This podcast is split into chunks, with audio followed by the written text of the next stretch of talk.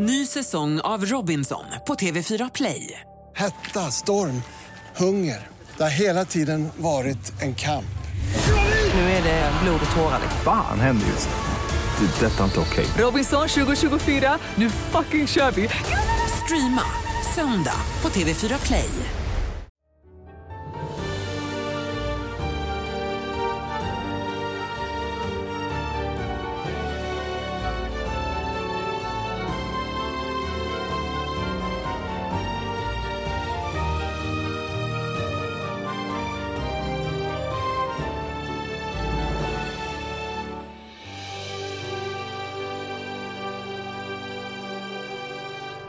Då säger vi varmt välkomna till ett nytt avsnitt av Big Six och precis innan vi klev in i varsin bil här, eh, Fabian Jalkemo, så blev det klart att eh, Premier League har fått sin fjärde sparkade tränare, tror vi i alla fall.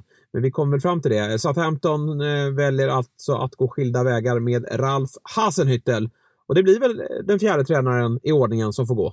Ja, jag tror det. Vi satt väl och räknade upp dem att det var Scott Parker, vi hade Bruno Lars och sen så hade vi Steve Gerard och sen nu, eh, nu Hasenhüttel, så nummer fyra. Och eh, lite speciellt för The Athletic kavlade ut där igår eh, runt, eh, runt 18-tiden efter, efter matchen mot, eh, när man förlorar mot Newcastle på ett ganska icke-imponerande sätt. Och det kändes liksom, det är klart att han blir sparkad, men det tog ändå ganska, men uppemot 15-16 timmar innan det blev officiellt. Så det var väl speciellt att gå och lägga sig igår som Ralf Hasenhüttel, om man nu inte visste om det igår, det vet vi såklart inte. Nej, ja, men precis. Och det har ju hängt lite i luften och jag vet ju hur diskussionerna går, inte bara i den engelska fotbollen utan den, den, den diskussionen pågår ju här i, i Sverige också, liksom vilka effekter man får av ett tränarbyte. Men, men här ska man i alla fall vara medveten. Alltså, vi tyckte ju till exempel att Scott Parker, det var ju, det var ju lite märkligt även om vi kanske var inne på att det var en önskan från hans sida också eftersom han inte riktigt, riktigt gillade satsningen. Och sen har ju resultatet av den, av den eh, förändringen blivit väldigt bra. Men, men eh, han har varit där sedan 2018. Alltså, uh, han kom väl i, vid den här tidpunkten tror jag, 2018, så att det är uh, fyra år. Och uh, han har ju verkligen blandat och gett. Det har ju varit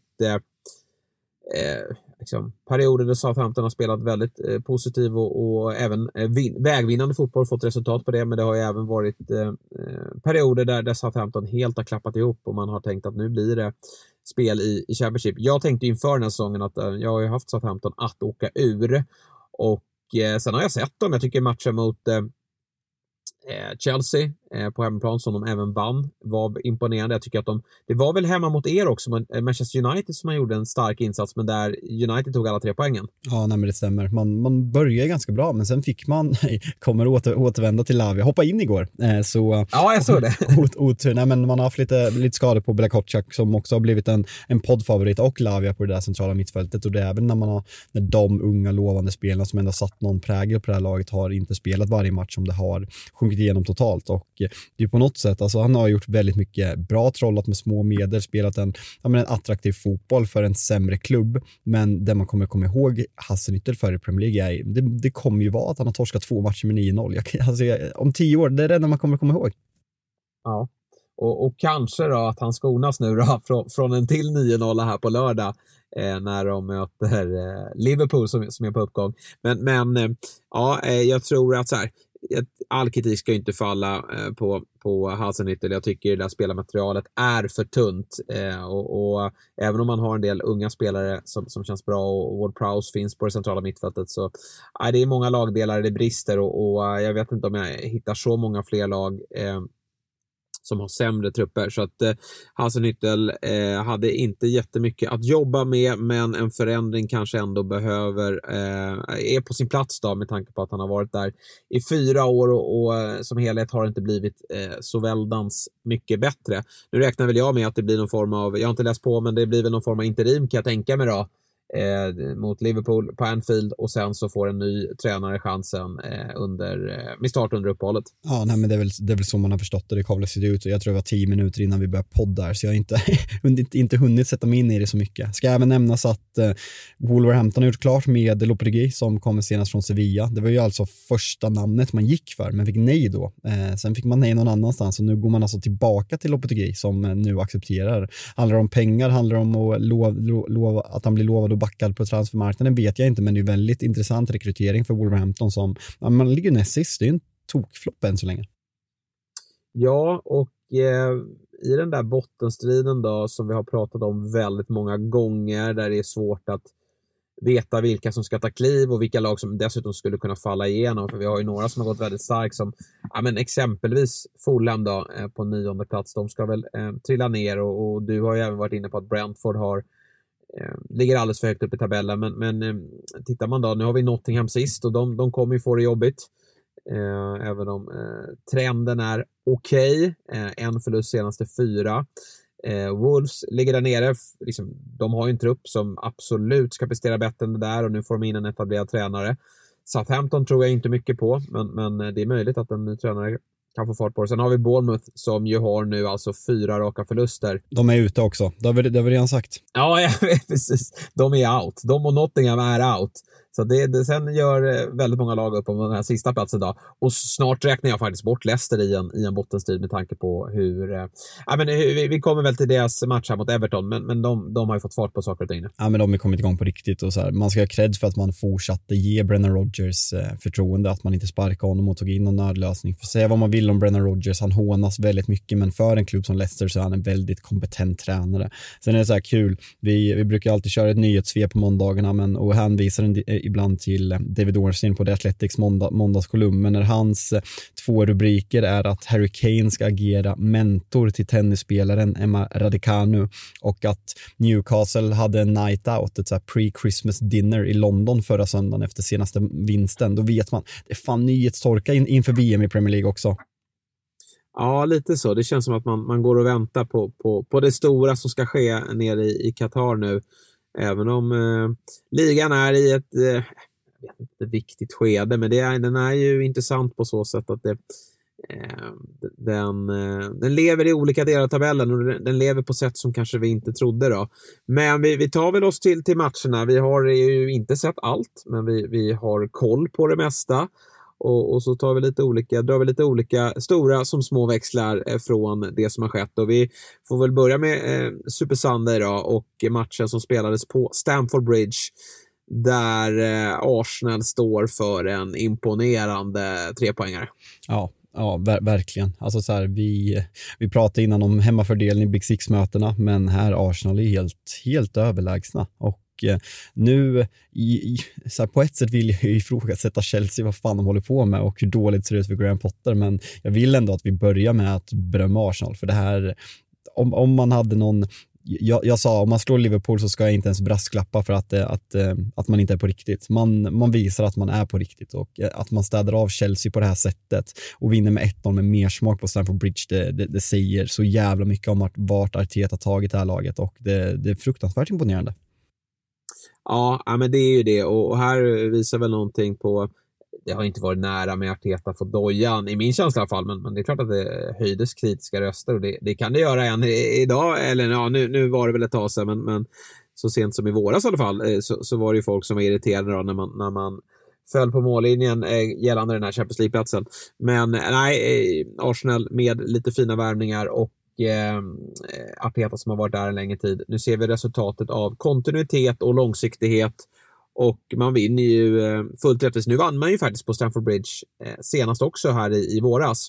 Men jag tycker någonstans att den här segern var eh, ännu mer imponerande från Arsens sida och visar väl också på i det andra ledet att ja, vi får se här hur, om, om, om Chelsea, som inte är kända för att ha eh, kontinuitet och långsiktighet, om de kan ge Potter den tiden, för han har problem. Ja, det kan, det kan man lugnt säga. Och kollar man bort hos ATG, alltså Chelsea är uppe på 3.25 för att sluta topp 4. Säger ändå någonting hur, eh, hur illa ställt det är. Men, men som du säger, det, jag tycker att det kan likställa som ganska snarlika situationer. Alltså Graham Potter kommer in på en trupp som är extremt konstigt byggd. Man har spenderat väldigt mycket pengar, men när man kollar på truppen som, som ställer upp här på, på Stamford Bridge i den här matchen så man fattar inte vart de här pengarna har investerats för framförallt spetsen offensivt är icke befintlig och eh, man måste ta ett beslut. Nu har man rekryterat på i stort sett varenda post som går att rekrytera, men man måste ta beslut. Kommer man ge Graham Potter den här tiden? För han kommer behöva tid, för det är, det är ett projekt i, om, i, i en stor ombyggnation prestation eller kommer man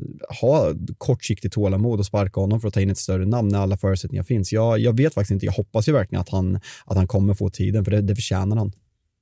Absolut, det här är en tränare som, som eh, ja, så det är klart att Chelsea-supportrar kanske är lite frustrerade på så sätt att Torshäll fick sån otrolig träff eh, per omgående och alla tränare behöver någon form av långsiktighet. Men, men Potters typ av fotboll, eh, där, där är känslan att eh, han behöver eh, få in lite sina typer av spelare och han behöver jobba med dem på, ute på, på, på fältet, eh, på, på träningsplan och det, det, har han liksom inte haft möjligheten till.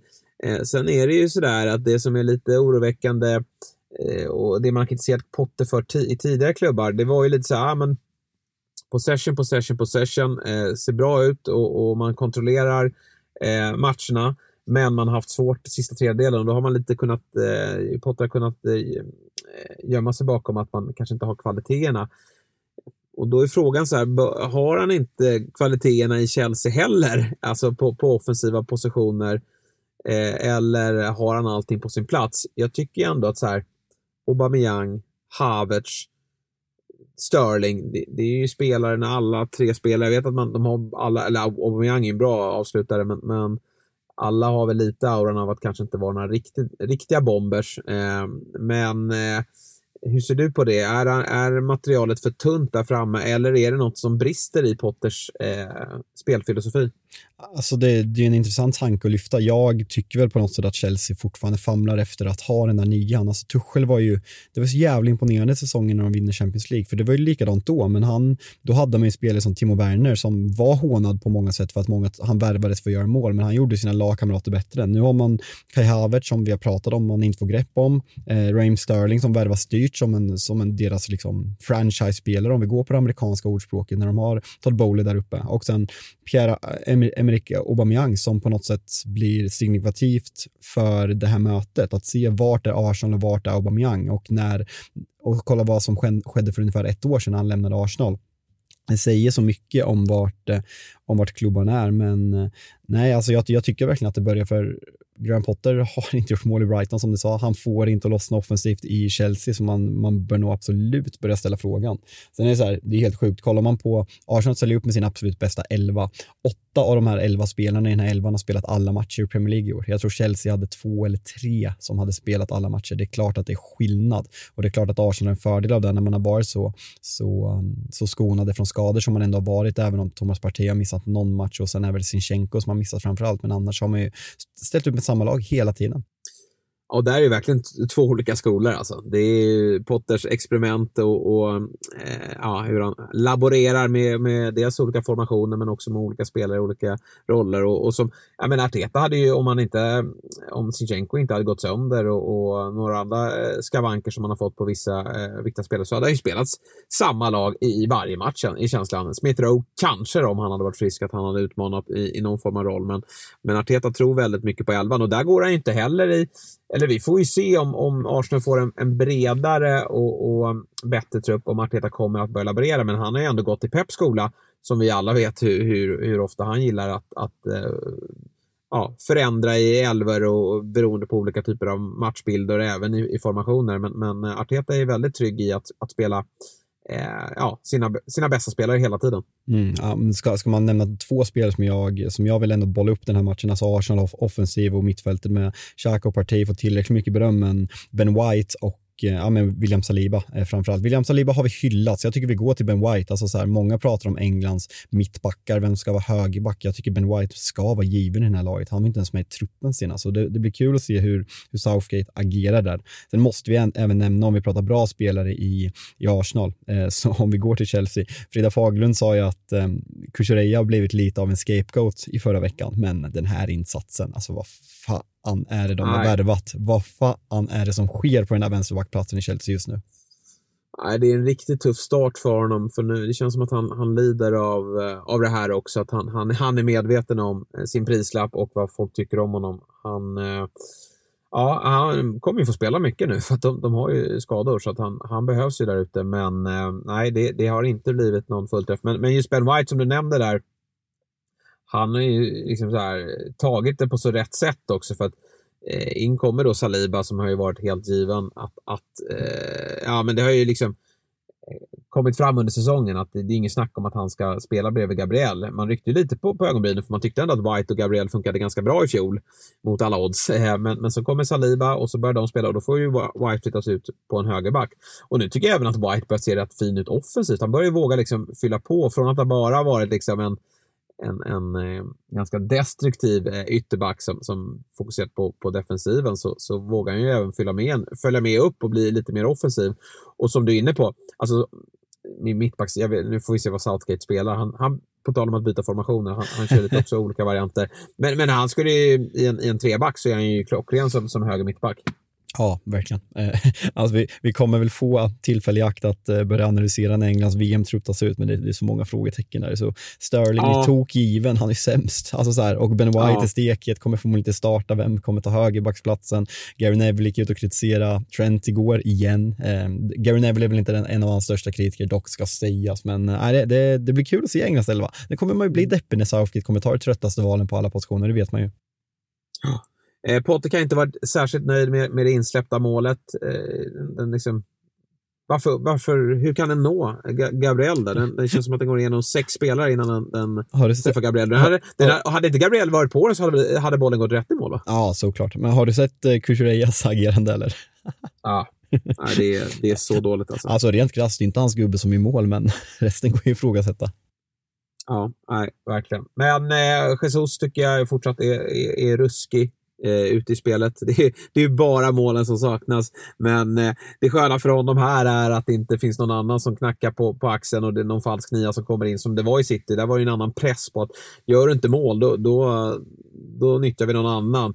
Eh, men här, eh, ja, det är bara att fortsätta vara så här bra ute i spelet och, så, och förhoppningsvis så, så lossnar det även i målskyttet.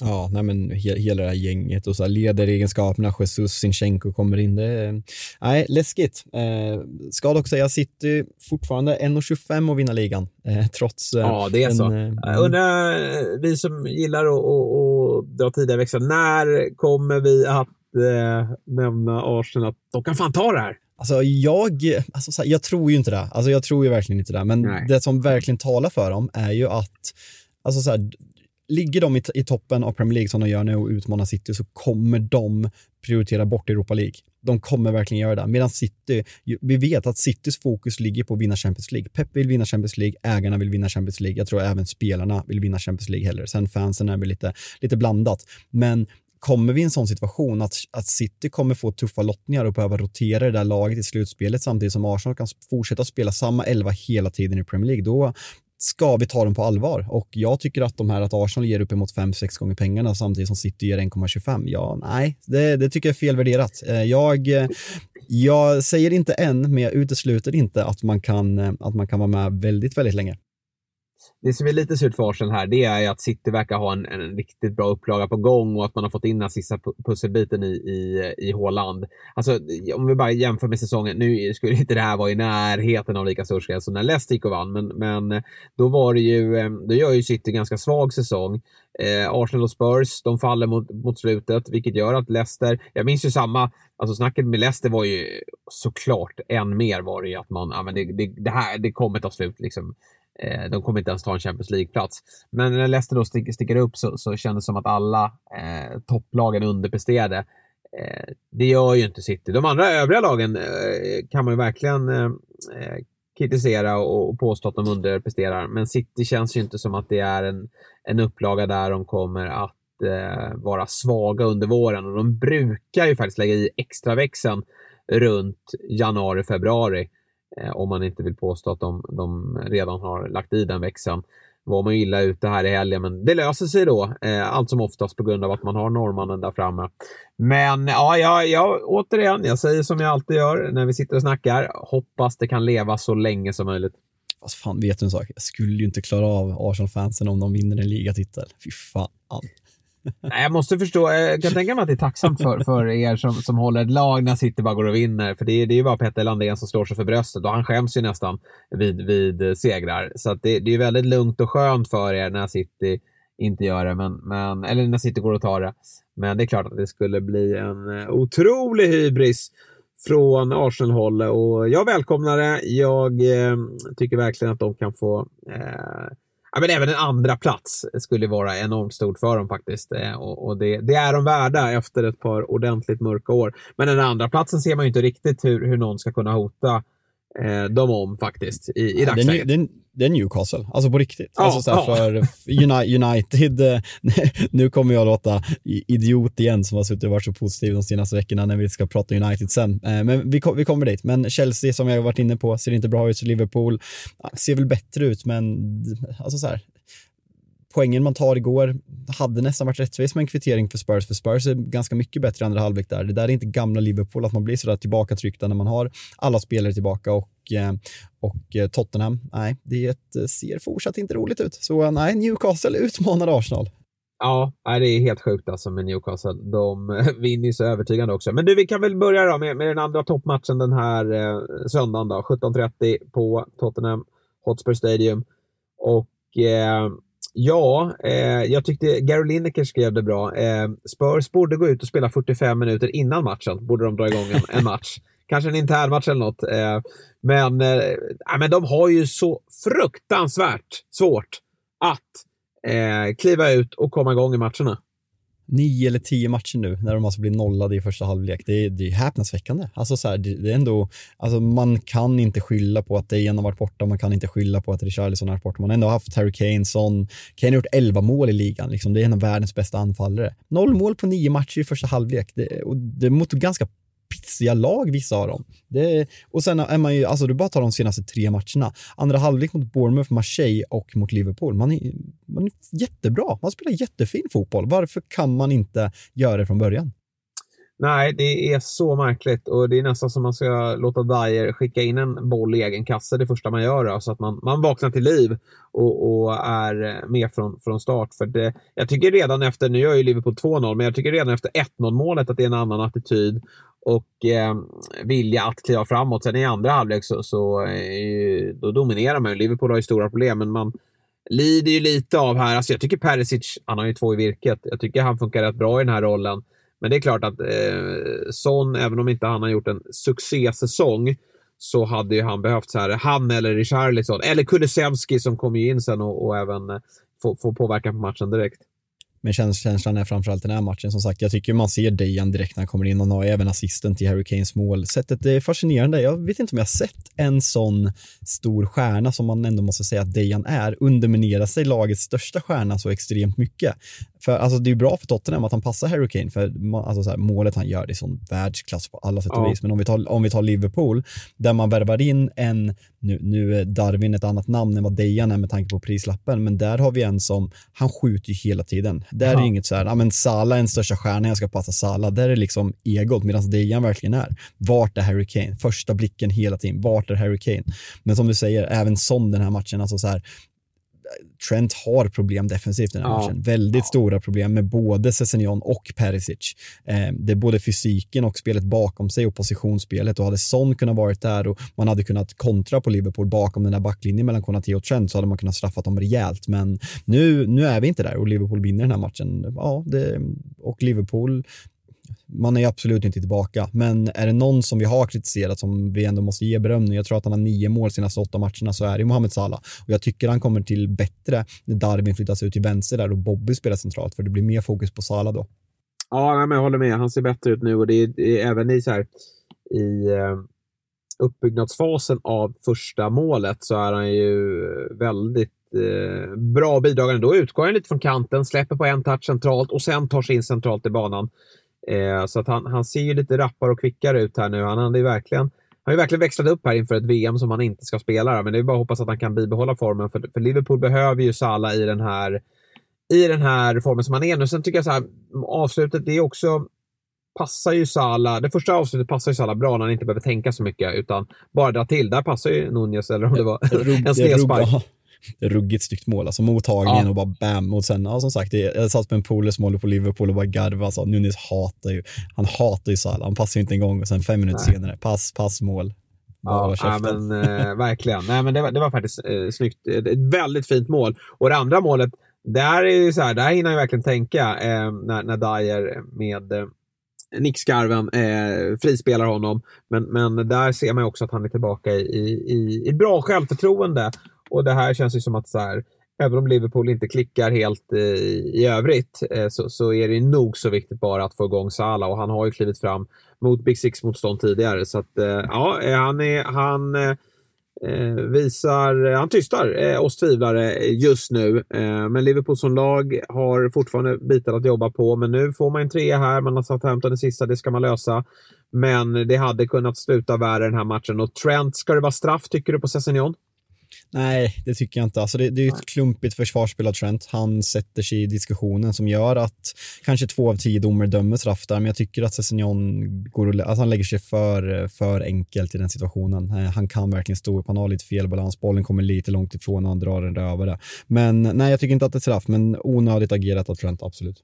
Jag tycker också det. Det går säkert att få, lite som så här situationen i, i Manchester City. Alltså, det går ju för en domare säkert att hitta, alltså döma straff där i ett varum. Och, och så hade man ju blivit rätt eh, frustrerad över det, för jag tycker också att den är, den är alldeles för soft. Men, men det är så jävla klantigt av Trent att ens hamna i den där eh, situationen. Att, han, att, eh, att det ska behöva se ut som straff. Och han är ju med och, och bidrar också till att, att eh, att chansen uppstår. Så att, eh, svagt av, av eh, Trent Alexander-Arnold. Men eh, tre sköna poäng för eh, Liverpool och som du är inne på, har nog hittat den här varianten på, på hur de ska spela i form av 4-3-3 just nu, även om det inte är optimalt för, för Nunez. Så det fina med honom är att han, han liksom alla, det har de ju sett i sina scoutprogram såklart, men, men liksom det är någon form av kravbild för att få, få ta sig in i den där offensiva trean där framme. Det är ju att jobba väldigt hårt och det gör han ju jag, jag gillar honom det jag såg i, eh, i matchen igår när han spelar från vänster. Han har, han har liksom styrkan, han, han, han kan slå in bollen, han kan skära in eh, och använda sin högerfot, vilket han gillar. Det är en väldigt snabbhet och en väldigt stor kraft. Så jag, jag tror man kan hitta det där och så länge som Jota och Diaz eh, så skulle jag säga att det här är som Liverpool borde fortsätta spela. En sak som jag bara reagerar på igår när Harry Kane gör det här målet. Harry Kane har alltså gjort 11 mål på 14 matcher. Pratar man inte, är det på grund av Håland att man pratar så lite om Harry Kane? För Håland får ju all publicitet överallt i England, men Harry Kane gör ju en otrolig säsong. En av de bästa han har gjort. Det är ett eh, svagt Tottenham som, ja men offensivt, det är ingen flärd. Han får inte jättemycket hjälp där uppe, men han fortsätter göra mål. Det är så jävla imponerande. Nej, han är otroligt bra. Jag, jag, känner att jag behöver liksom inte... Jag vet var jag står i Harry Kane-frågan. Jag tycker att han är, han är så fruktansvärt bra. Men, men det är klart att det, det har blivit mycket fokus på Haaland. Eh, för att eh, det har blivit så eh, väldigt många mål och att det är vad de har saknat. Men eh, det är klart att Kane är ju med där bakom, strax bakom eh, i, Premier League som har gjort det bäst eh, den här säsongen. Och, och framspelningen även till, till eh, Perisic här också, eh, hans, hans nick, han visar vilket stort register han har. Men jätteskönt för Harry Kane att, att Kulusevski nu är skadefri. Får vi se om han får starten hemma mot Leeds då. Men eh, även om, om, om Spurs är ju bra innan Kulusevski kommer in i matchen så, så är det, ja, det där, den där passningen slår ju inte Lucas Mora. Nej, det kan man lugnt säga. Nej, det, det är kul att ha tillbaka dig igen får vi verkligen säga. Men kom ihåg när du skröt om din den här listan, kommer du ihåg min, min topp tre, jag, min top tre jag hade i uh, skytteliga-vinsten? Ja, du hade väl Håland först va? Eller var det Kane du hade? Nej, Kane, eh, Håland etta, Kane tvåa och sen Momo Salah trea och eh, ser väldigt fint ut. Kommer även ihåg kritiken jag fick när jag lämnade ut eh, Engminsson från, eh, från femte plats. Det, det, ser inte jättebra ut för Son där. Nej, fjäder i hatten till dig där och, och mina värvningar då, som jag den, den, tappar mark den listan, så vi behöver inte nämna den så mycket. Men eh, Håland var i toppen i alla fall. men alltså, vad, alltså, så farliga är den inte. Du har ju Håland, Jesus, Sinchenko. De är okej. Okay. Ja, men Zinchenko har ju spelat för lite nästan för men visst, det ja. man har sett har varit bra. Det är Bissoma vi sliter på. Vem, vem, har vi missat då som vi tycker har varit bra som ska in där på Big Six-lagen? Eh, Lisandro? Ja, nej men absolut. Självklart. Ja, alltså självklart. Ja, självklart. Ja. Alltså går, ska... går, man på, går, man på, prislapp också, alltså så en topp fem, kanske inte topp fem, jag tycker Christian Eriksen sett i prislapp ska nämnas, det har varit en bra värvning, sen mm. kanske inte topp fem som sagt, men ja, nej men det är ett, eh, mm. Big Six görs i samarbete med ATG.se och frågan är hur länge de vill samarbeta med oss eh, Fabian, för du är ju för het just nu. Du tömmer ju bolaget. Ja, nej, men den här satt ju väldigt, eller det satt lite hårt innan att Liverpool skulle vinna, men när Salah satte sitt andra mål, då kände man fan det här, det här känns fint. Och eh, var, var det marginaler med oss förra veckan på, på Tottenhams vinst så kändes den här självklarare. Så eh, ATG har ju stoppat oss från att lägga ett spel nu i Midweek i ligacupen helt enkelt. Ja, exakt. Eh, nej, men vi känner väl som så att vi tar nya tag med speltips. Vi, vi skippar ligacupen. Svårt att att eh, liksom veta hur lagen tar sig an den tävlingen. Eh, så att för att vara trovärdiga så sätter du dig vid eh, ritbordet här nu eh, per omgående och så tar vi fram ett riktigt bra speltips till veckans sista avsnitt. Eh, och eh, så säger vi väl bara tack ATG för att ni gör Big Six möjligt. Ja, det var du som nämnde dem och då får du väl stå till svars också då. Aston Villa, Manchester United eh, 3-1. Men vi kan väl börja i hemmalaget då, eh, där det var egentligen mest intresse på så sätt att eh, Emery var tillbaka i eh, Premier League och får ju en drömstart. Mm, ja, men det är väl andra tränare nu i rad som får den här drömstarten. Vi pratar ju om att vi, det skulle vara kul att göra ett gräv om det är en myt att man får en reaktion när man är en ny tränare. Eller om, just det, Aaron Danks var det. Ja. det här kanske inte betyder ett skit. Nu kommer det bli ett 3 i röven nästa match för Ville, Aaron Danks-effekten. 4-0, 0-4. Nej, men eh, jag tycker man, man, man ser på elvan starta 4-2-3-1 och precis som Aaron Danks gjorde så tar ni bort McIn från, eh, från, från elvan direkt eh, och spelar Den Donker eh, i, den, i den positionen. Eh, jag tycker Villa är bra. Alltså, så här, man ser att man är påkopplade från första början och vi vet att Unai Emery är en extremt kompetent spelare. Jag tycker eh, en av spelare som sticker ut i den här matchen så är Jacob Ramsey som jag tycker är, som är jättebra. Han är både självmål och mål. Lyckas han väl få in till slut också. Ja, spelar 1 med sig själv där. Men mm. eh, annars var ju du inne på att eh, du kände att United var ganska slitna i den här matchen. Eh, och, och, det är ju som så att truppen börjar bli Alltså den är inte tunn, men den, den är ju lite skadeskjuten här nu också. Och Bruno var, var avstängd och, och eh, Sancho, Anthony och Martial, de kom inte till spel. Och, och, då blev det ju rätt mycket av det vi såg här i, i torsdags då, mot eh, Real Sociedad. Och då är det ganska jobbigt att åka till Villa Park med en ny tränare och, en, och ändå veta också att den där det, spelartruppen har ju mycket kompetens just att få den där, alltså den där starten vi får och det är så här, Varann har ju blivit hyllad och det, det är problematik och det har varit det under väldigt lång tid. Egentligen sedan Rio, Rio Vidic tid i Manchester United att vi har inte haft ett bra mitt, mittbackspar som har spelat. Nu har vi det i Lisandro Martinez och Varann, men Varann går inte att lita på. Förra matchen var det Maguire som startade ligan, nu kommer Vigge in och Victor Lindelöfs agerande på 1-0 målet summerar Victor Lindelöfs karriär i Manchester United så extremt bra. Han vet inte när han ska falla, han vet inte när han ska pressa. När han pressar så fattar han inte att han ska falla tillbaka. Så det hela slutar med att Lisandro Martinez får täcka upp både för sin vänster mittbacksplats och när han kliver över och ska täcka upp för Vigge som är uppe på mittfältet, ja men då är det helt fritt där inne och de är i mål.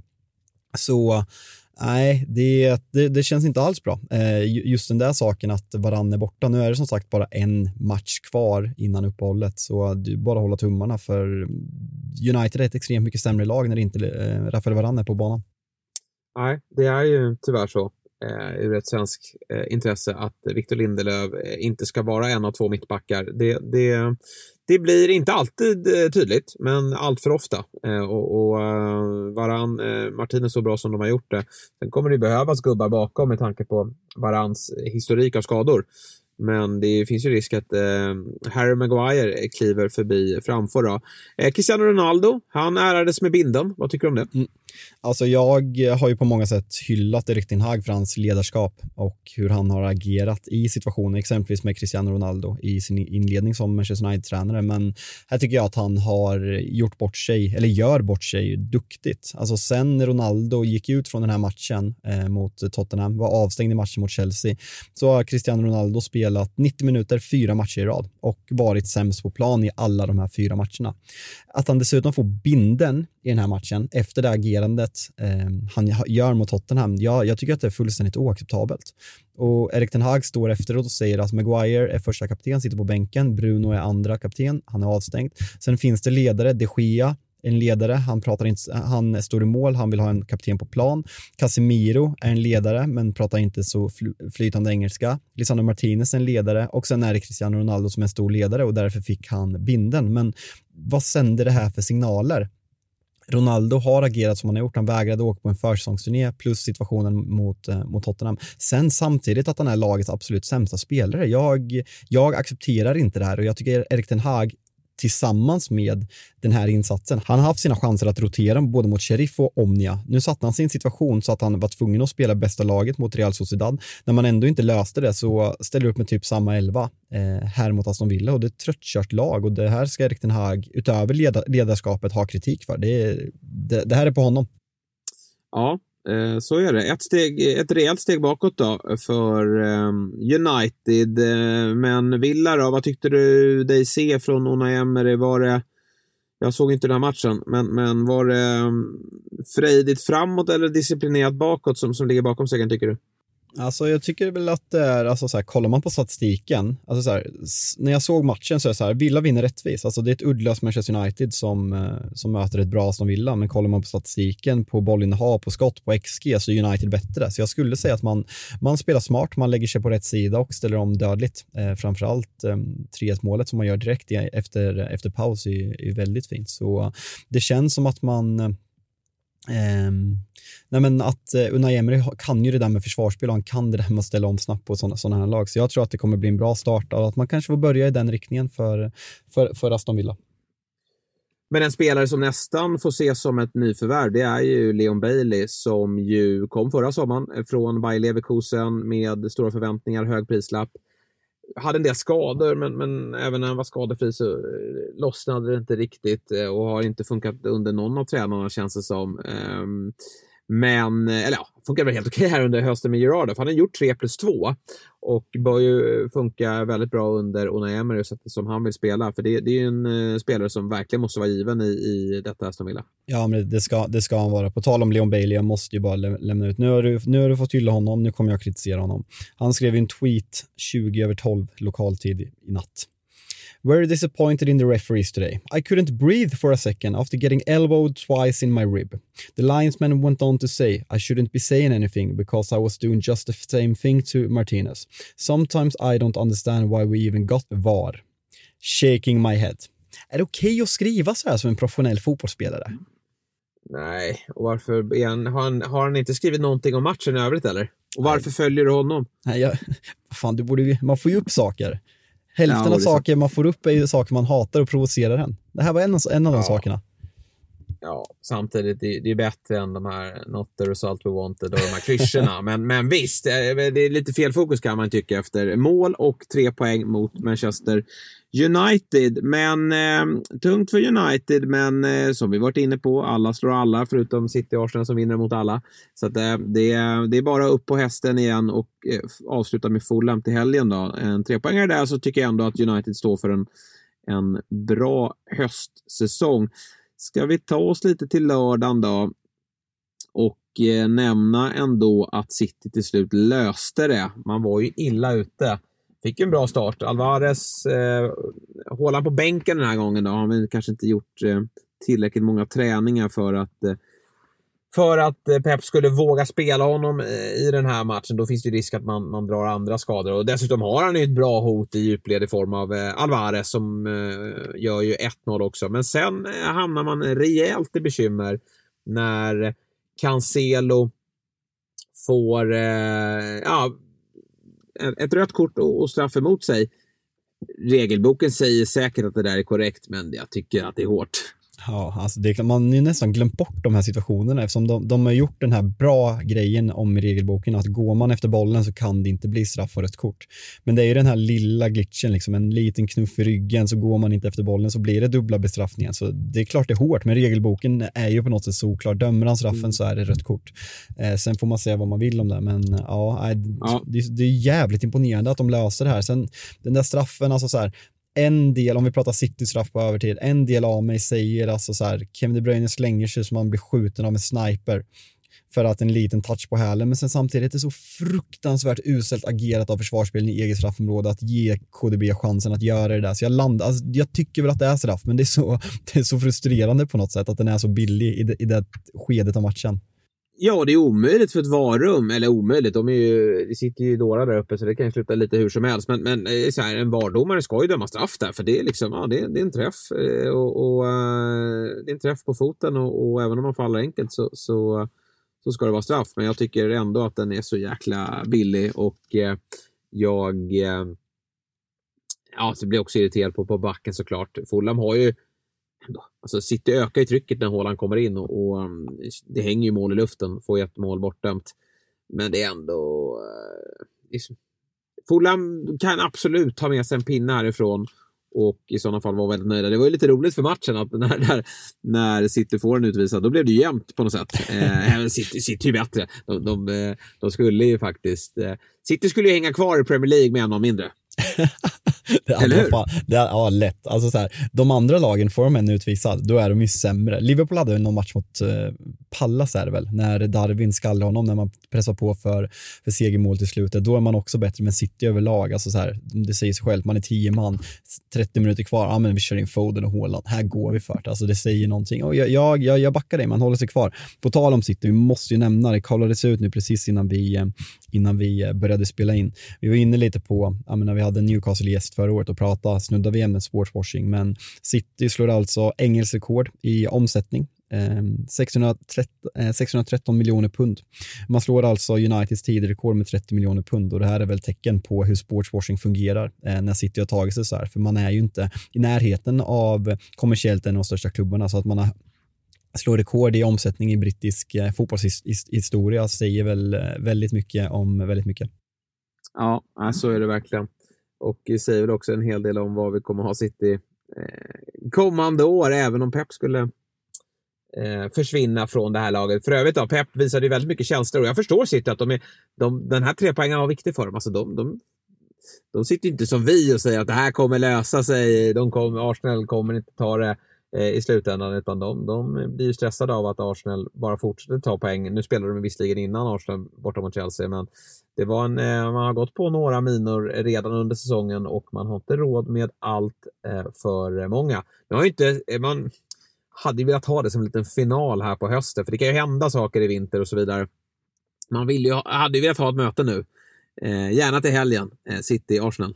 Ja, fan vad mäktigt det är. Fan det är tråkigt att vi, att vi snuvades på den här matchen. Jävla, vad fan var det? Det var drottningens fel. Jävla drottning. Ja, ja verkligen. Det, det, drottningen hade kunnat vänta till VM-uppehållet. God save the king. om får, ja, exakt, om man får vara lite okänslig. Eh, ja, tre viktiga poäng för eh, City. Där Leicester har fått ordning på defensiven och vinner mot Everton som inte kan göra någonting framåt. Men det är ju verkligen så med Leicester att dels har ju tidigare så kallade stjärnor klivit fram och blivit bättre. Madison har väl nästan varit bra hela året, men jag tycker även Harvey Barnes har varit bra mot slutet. Thielemans kändes inte helt eh, hundra i början eh, på säsongen. Kanske lite eh, störd av alla transferrykten, men, men han eh, har ju börjat komma igång. Men sen också att defensiven börjar eh, sättas här nu. Det är, man radar upp nollor. Mm, nej, verkligen. Man har ju fått in, alltså Castagna kommer tillbaka och spelar nu, James Justin också tillbaka. Många har varit skadade till och från, men nu, nu får man ju, har man ju kommit in i det där. Men alltså, så här, mittbackspar med Faiz och eh, Daniel Amartey, alltså så här, det är inte på pappret jättebra. Alltså ytterbackarna är fina, men eh, centrala mittfälten och NDD eh, spelar inte den här matchen, så man har fått till det, eh, med, även med spelare borta, vilket är väldigt imponerande. Och eh, James Madison tycker jag vi ska, vi ska hylla och jag, eh, han kommer säkert inte vara med, för vi har varit inne på Gareth Southgate, det är ju omöjligt att förutse, men James Madison ska ju vara med i en engelsk, eh, engelsk VM-trupp, det är en av deras mest formstarka spelare och han är ju helt vital för det här eh, Leicester-laget. Vilka offensiva ska med då? Vilka får inte plats i, i Alkemos VM-trupp? Eh, Sancho får ju inte plats. Nej, verkligen inte. Eh, nej, han är inte ens nära, men alltså så här, Foden, eh, Grealish, Rashford, Saka, Mount och eh, Madison måste väl få plats. Sterling, Kane. Ja. Ja. Alltså här, ja, de ska väl ha plats. Jag tycker Grealish är tillbaka lite på rutan. Det kändes som att han var på gång. Men jag tycker han är svag i den här matchen mot Fulham. Alltså det är han bara stöter patrullan. Han driver boll och så springer han in i ett knä. Det är det som händer. Han, han mm. tar sig väldigt sällan runt sin spelare. Men ja, han har ju såklart en plats i den här truppen och har ju spelat mycket. Men, men eh, ja, det är väl de du nämner där. Eh, jag tycker också Madison eh, ska faktiskt vara med i den här truppen. Rashford har väl också gjort sig förtjänt. Ja, men, det, ja, men det, det, tycker jag nästan. Alltså, Rashford kan ju även spela nia. Eh, kryllar inte av eh, fullgoda alternativ. Och så här, jagar du mål, jag sätter ju hellre in Rashford än Ivan Tony eller Callum Wilson om jag ska vara helt ärlig. Så Rashford kan ju täcka alla platser. Inte höger offensiv ytterplats, för det visar han i helgen att han absolut inte ska spela där. Nej, men precis. Nej, men han ska ju vara till vänster eller, eller på topp då. Och just det här, det är som säger att man, man, man leder mot eh, Spanien i, en kvartsfinal och man behöver ha ett omställningshot. Då, då är ju faktiskt Rashford en, en riktigt bra spelare att kunna slänga in. Han är, känns ju inte som någon startman såklart, men eh, nej, det ska bli kul att se Southgates trupp. Vi har tagit del av någon 55-manna-trupp, men där är ju nästan hela ligan med känns som. Men eh, det närmar sig. Eh, den bör väl komma i veckan, va? Eller? Eh, jag tror senaste 14, eh, så om en vecka är absolut sista ja. dagen att lämna in den. Så jag såg, jag tror, Brasilien slängde in eh, sin nu, kom ut idag. Alex Telles ja. med som, som ytterback. Speciellt såklart. Eh, har väl gjort ja. noll minuter i år, men platsar i Brasilien. Ja, det är lite märkligt.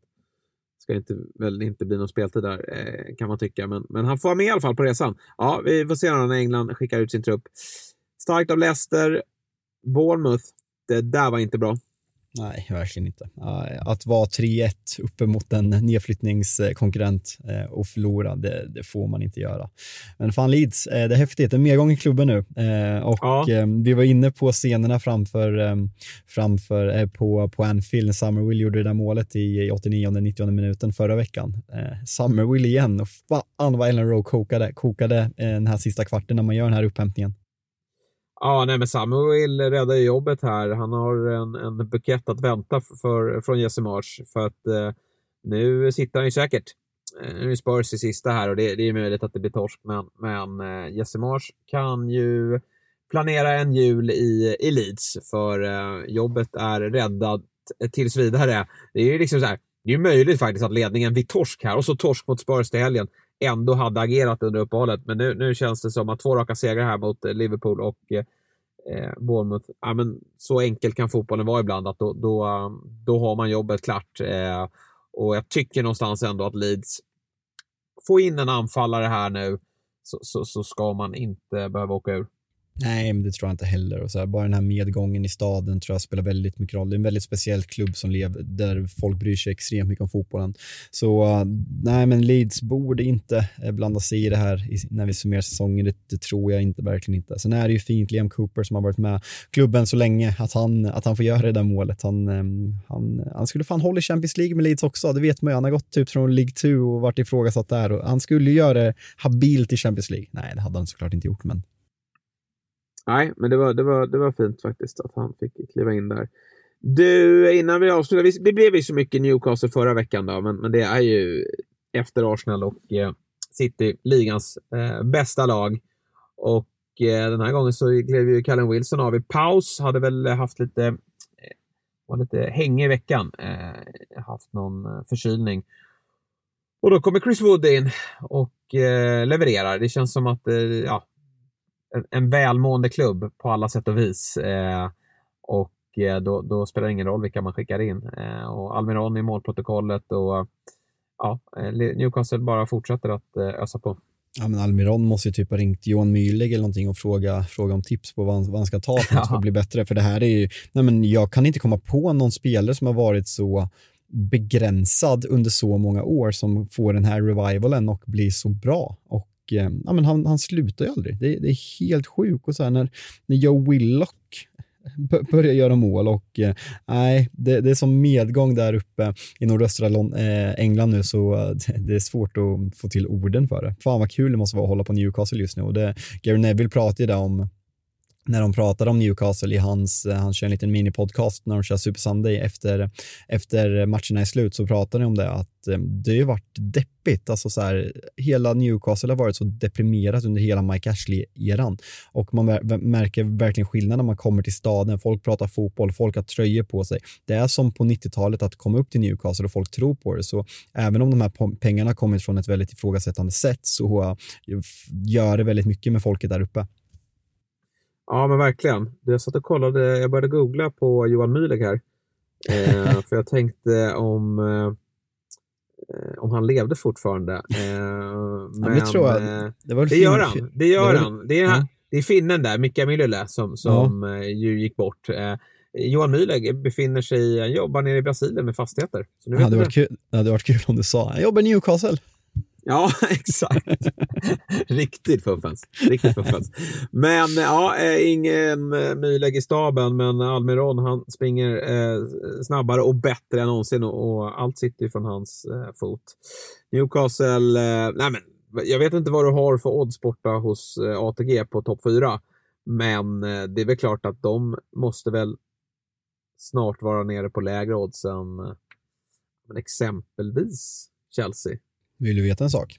Tredje lägst odds hos ATG på att sluta topp 4, Newcastle. Ja, det är så. Ja, Du ser. Mm. Nej, men också den här liksom, vetskapen om att det öppnas ju en plånbok i januari. Det kommer ju komma in en Madison och, och kanske ytterligare något namn. Eh, så Ja. att, eh, det är inget Europaspel. Eh, Nej. Ja, men alltså, New-.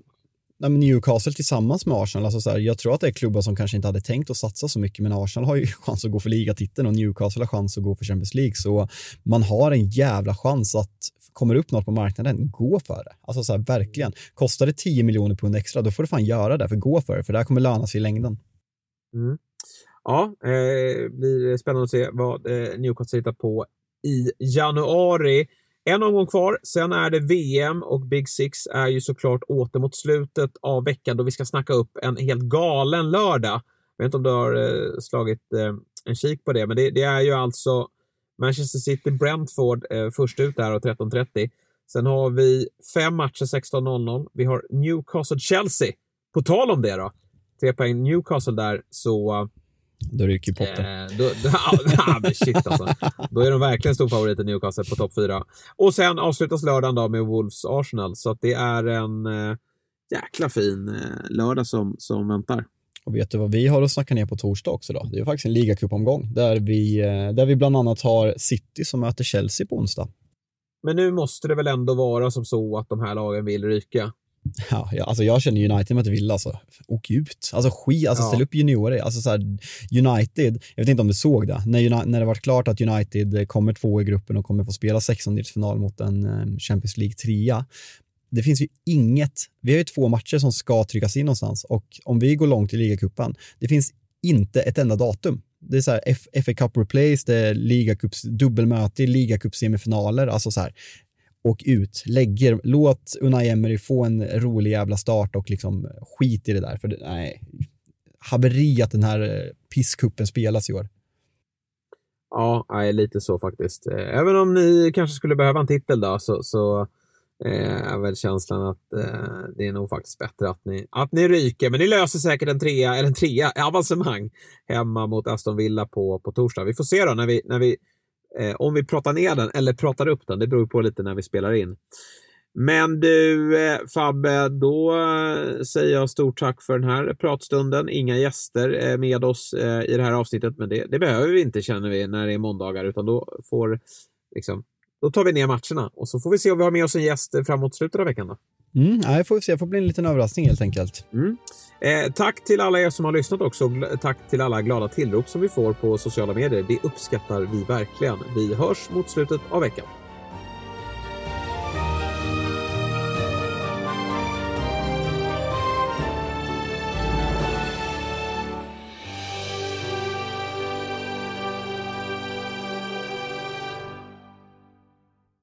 Ny säsong av Robinson på TV4 Play. Hetta, storm, hunger. Det har hela tiden varit en kamp. Nu är det blod och tårar. liksom. Fan händer just nu. Det. är Detta är inte okej. Robinson 2024, nu fucking kör vi! Streama söndag på TV4 Play.